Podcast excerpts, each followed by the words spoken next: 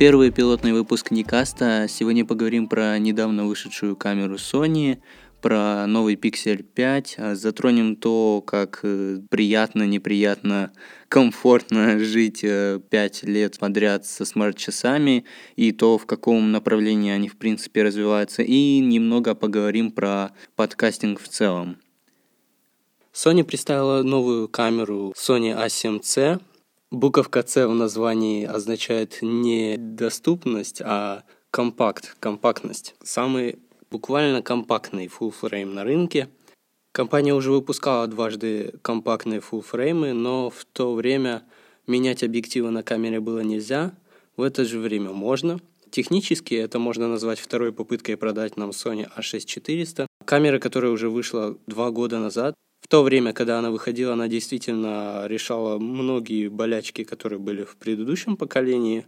В основном это было связано как раз с 4К съемкой, то есть у нас не было лимита при съемке видео, а также камера при съемке 4К видео не перегревалась, экран уже не гаснул. В основном, как бы, это было самое глобальное изменение, из-за которого кое-кто покупал эту камеру, кое-кто просто менял предыдущее поколение на новое. И в целом это как бы камера, которую многие называли чуть ли не лучшей камерой 2019 года за свою цену. То есть это такая стандартный вариант был цена-качество, так как достаточно большое количество функционала предлагалось за небольшую стоимость. И первой попыткой, когда нам пытались продать A6400 снова, это была A6600, которая вышла в конце лета прошлого года. И основным изменением, конечно, была батарейка. Ну и плюс также A6600 это больше была как замена уже и обновление A6500 версии.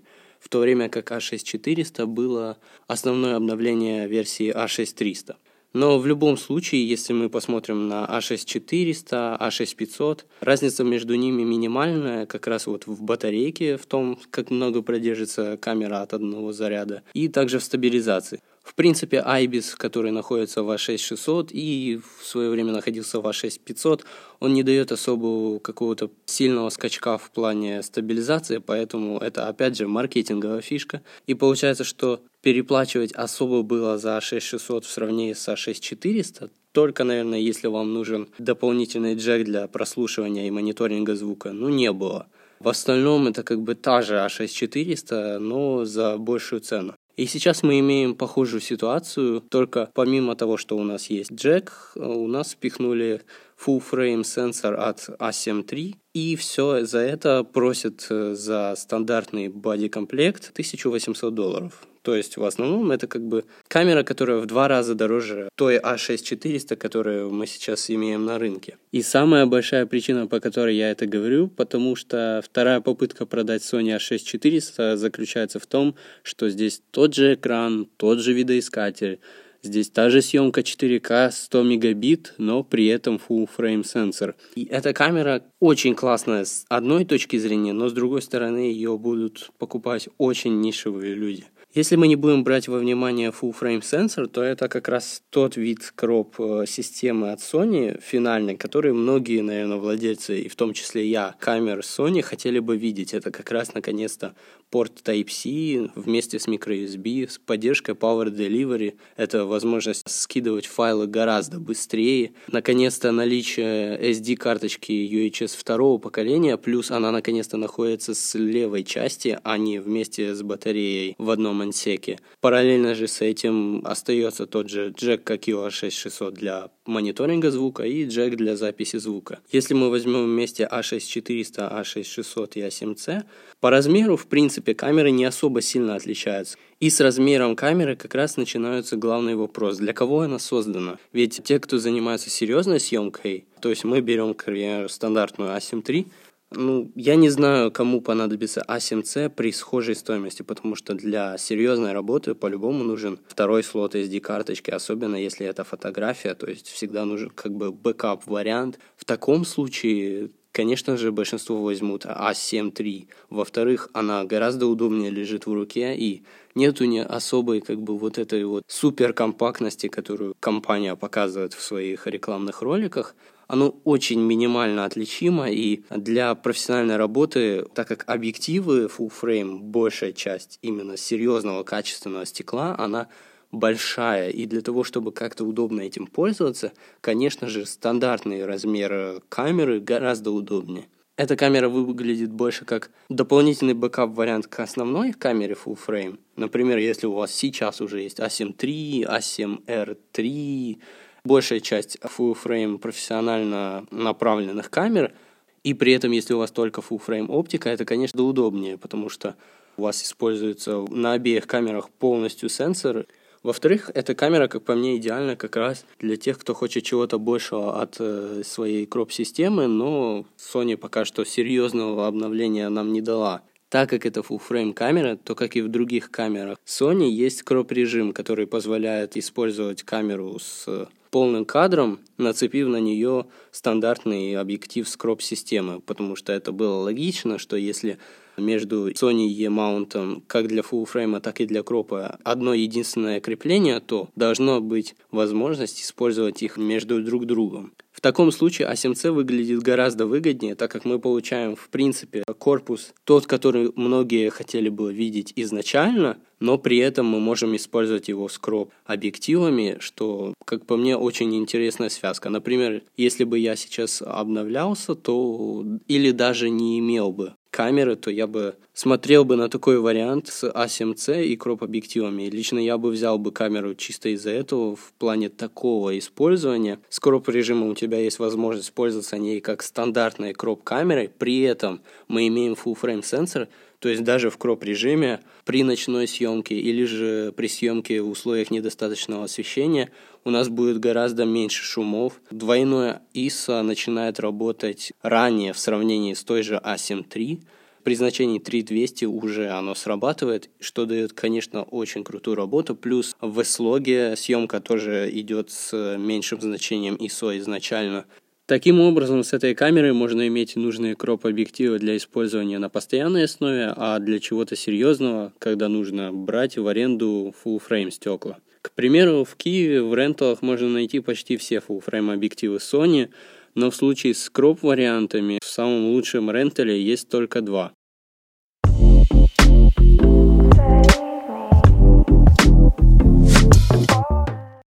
На удивление, неделю, наверное, пару назад, когда я в очередной раз заходил в Spotify, у меня возникла мысль зайти-ка и послушать какой-нибудь завтракаст или бердикаст, просто так, чтобы разбавить мысли. И каково же было мое удивление, что я не мог найти главы подкастов в своей медиатеке.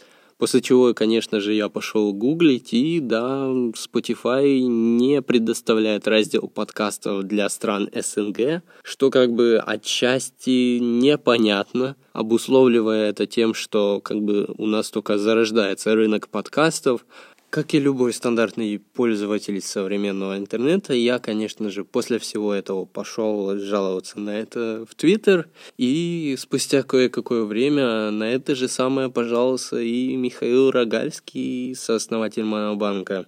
После чего в комментариях я как бы закрепил свою идею и то, что я отыскал. И в итоге мы с ребятами выяснили, что на самом деле это не столько причина того, что подкасты в наших странах только зарождаются, сколько еще ограничения авторским правом, которые не позволяют локально создавать подкастинг на территории русскоязычных стран. После Apple подкастов Spotify является вторым масштабным источником, в котором большая часть людей слушает подкасты. И таким образом, так как у нас нету этой возможности, то получается, что у нас гораздо меньше выбора, чтобы делать подкасты, и слушатели вот как вы слушаете, например, этот подкаст, могли его прослушивать, или же, как и я, и другие пользователи могли слушать другие подкасты. И это переходит нас к другой теме про платформенность подкаста в целом. Мне очень понравилась идея, когда я слушал подкаст с Ваней Лучковым и бывшим главой Яндекс Украина, где озвучилась идея того, что вот, например, у подкастера как бы нету конкретной платформы, он не привязан к ней. Он как бы есть, но его как бы нету. Таким образом, если завтра, например, опять же Spotify открывает, закрывает опять э, раздел подкастов для стран СНГ, ты идешь просто и публикуешь его в Apple и Google подкастах без каких-либо проблем. В то время, когда, например, с YouTube блогингом не все так просто. Например, вот сейчас, если мы возьмем конкретно YouTube, куда ютуберу просто идти, если YouTube прикроется? Ну, максимум IGTV в Инстаграме, куда публиковать горизонтальные видеоролики, но это как бы не особый вариант. И в итоге получается, что в принципе, кроме как переформатироваться под Инстаграм-блогинг, другого варианта нету.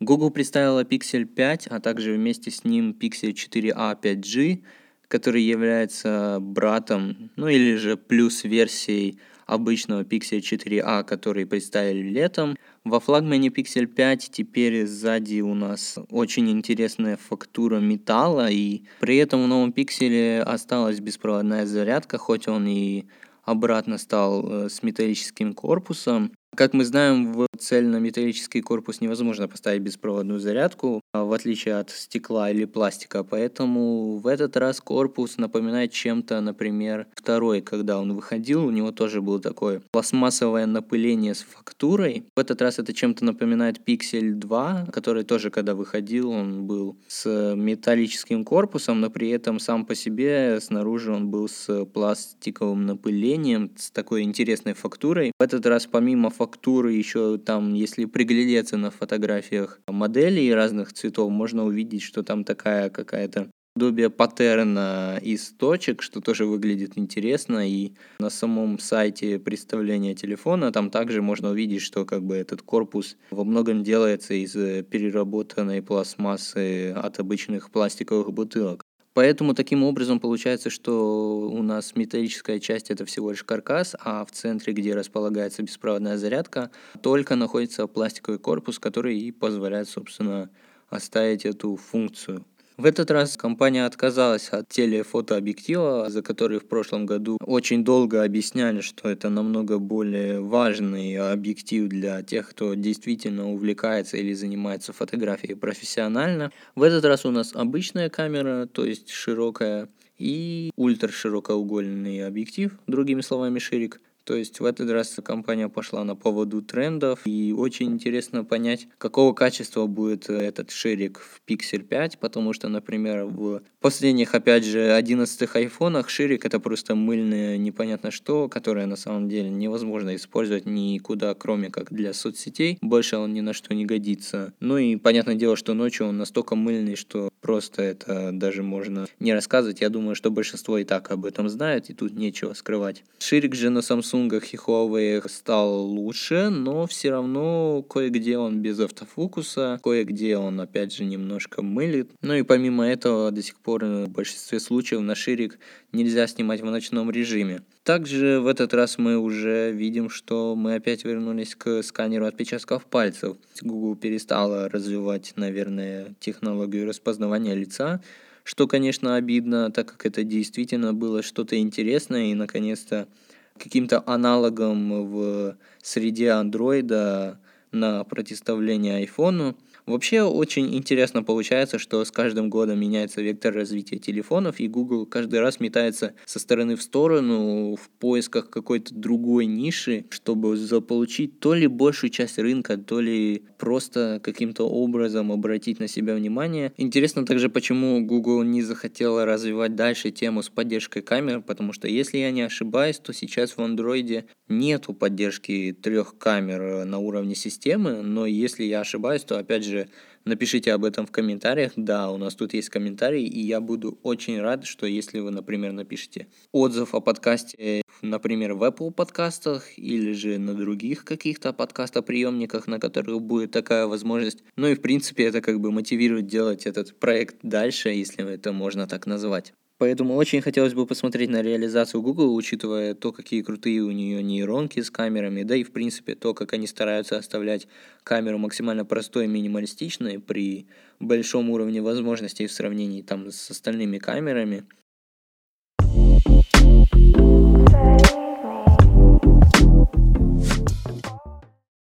Пять лет со смарт-часами, и давайте, наверное, первое возьмем как мысль. До сих пор нужны ли они, по моему мнению, спустя столь долгое время использования? Я использую до сих пор часы Samsung, самые первые часы Samsung, которые вышли с более классическо направленным круглым дисплеем и дизайном. Это модель Samsung Gear S2. Ну и также это первые часы с круглым поворотным безелем, за которые в свое время прославились смарт-часы Samsung. Спустя столько долгое время, наверное, отвечая на вопрос, нужны ли действительно смарт-часы, я бы отвечал и да, и нет. Тому есть ряд причин. Как я в основном использую свои смарт-часы каждый день, это Время от времени я, конечно же, смотрю время. Это самое основное, что должны делать, в принципе, не только смарта и любые часы. Я очень много слушаю, и в последнее время не столько уже музыку, сколько те же подкасты, или же бывает вообще я включаю те же видеоролики YouTube определенные, как вариант тоже подкастов. Таким образом, понятное дело, что я часто использую управление музыкой со смарт-часов, громкость, переключение и так далее и тому подобное.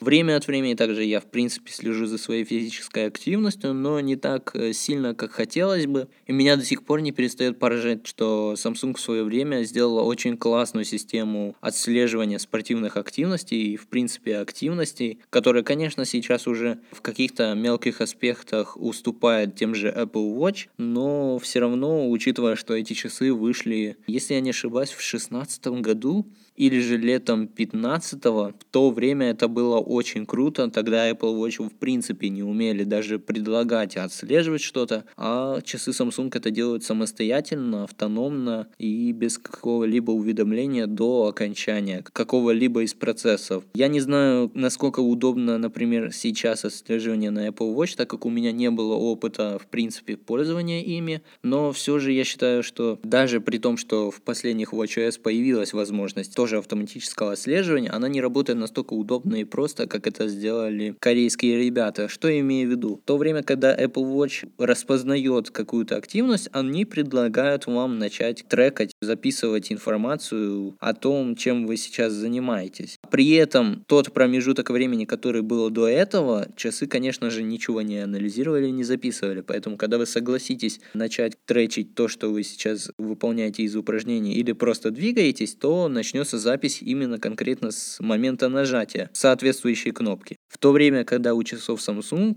происходит автоматическая идентификация какой-либо активности, и они записывают с самого начала момента, когда они впервые заметили, что вы чем-нибудь занимаетесь, и после этого уже, пока вы не закончите, например, кататься на велосипеде, они не будут никаким образом вас отвлекать, сообщать что-то или мешать вам спокойно заниматься времяпровождением. И после окончания, конечно же, физической активности, ну или в нашем случае катания на велосипеде, они сообщат вам всю базовую информацию, как и во всех любых других часах, километраж, средний пульс, количество калорий и так далее. Это одна из основных причин, почему я пока что до сих пор не перехожу на Apple Watch, к чему вернемся достаточно скоро. Принципе, если мы будем говорить о том, что изменилось за те же пять лет в плане развития смарт-часов, то можно сказать, что самый главный упор, понятное дело, был сделан на возможность отслеживания большего количества параметров. Теперь э, с последними Series 7 от Apple мы можем вообще отслеживать даже кислород в крови. Понятное дело, что не настолько точно, как это делают любые медицинские препараты, но в любом случае это дополнительная возможность, которая есть у вас всегда на запястье, и если прям вам очень этого хочется, то вы всегда этим можете воспользоваться. Так же само, как и более точное отслеживание сердечного ритма, настоящее ЭКГ, которое, опять же, недоступно у нас в русскоязычных странах, Ну и в целом, как бы самое основное, это то, что большинство производителей, которые в свое время не имели достойной влагозащиты, наконец-то подтянулись в этом вопросе, и теперь очень сложно наткнуться на какие-либо смарт-часы, которые не имели бы стандарта IP67 или 68. Так же самое, как и с возможностью звонков. Ну и последняя функция, которая идет наряду вместе с возможностью говорить с часов а, с помощью своего телефона, это также полностью самостоятельная работа работа часов сотовой сети, то есть eSIM, которая появилась также в течение нескольких лет у тех же Samsung и Apple. Казалось бы, улучшаются немного экраны, появилась у всех достойная влагозащита и все функции другие, которые я перечислил ранее. Но все равно понятно, что большинство компаний сейчас не готовы очень сильно развивать часы. Если сейчас начать очень сильно делать часы автономными, это, конечно же, повлияет на количество продаж смартфонов, которые являются основным источником дохода большинства технокомпаний. Но если говорить в целом, конечно же, у смарт-часов есть будущее, просто оно не развивается теми же темпами, как и могут развиваться некоторые другие гаджеты, в связи с чем, например, количество времени, через которое рационально происходит необходимость смены устройства, она максимально долгая в сравнении. К примеру, если мы возьмем стандартный iPhone, то раньше у нас цикл серьезных изменений был в течение двух лет, теперь же Apple перешла больше в цикл 3-4 лет, то время как, э, например, iPad я вижу по себе и по другим людям, ну, не меняются они в том же частом количестве, как и наше основное устройство телефон, или же тот же компьютер. То есть iPad меняются на уровне компьютеров, также зачастую, что я наблюдаю, 4-5 лет, и компьютеры тоже начиная там допустим, трех лет, четырех лет и заканчивая, сколько вам вздумается. Часы же, я считаю, что, наверное, какой-то условно допустимый цикл, когда происходят серьезные изменения, хотя бы 4 года.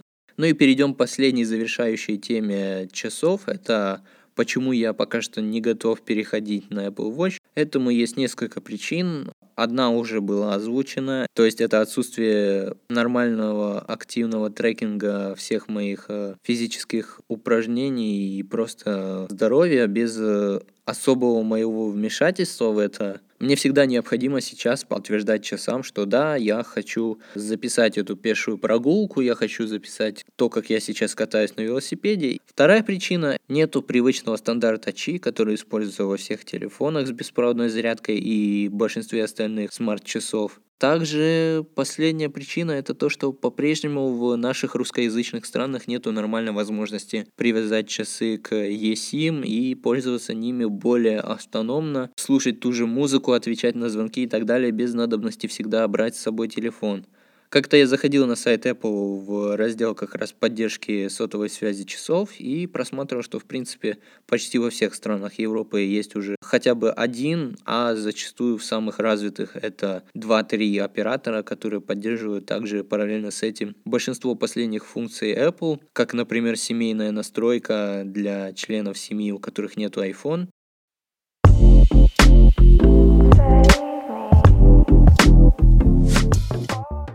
Надеюсь, вам был интересен этот э, первый выпуск подкаста. Опять же напомню, что если что, я буду очень рад, если вы оставите комментарии позитивные и положительные. Или же помимо этого комментарий с какой-то критикой, чтобы я понял, что можно изменить, чего убрать, э, как что исправить в подкасте, в тех, ну, подкастоприемниках, в которых есть такая возможность. В принципе, если у вас есть какие-то пожелания, или вы хотите просто сделать мне приятно, добавить мне мотивации, услышимся в следующем выпуске. Да, до встречи. Thank you.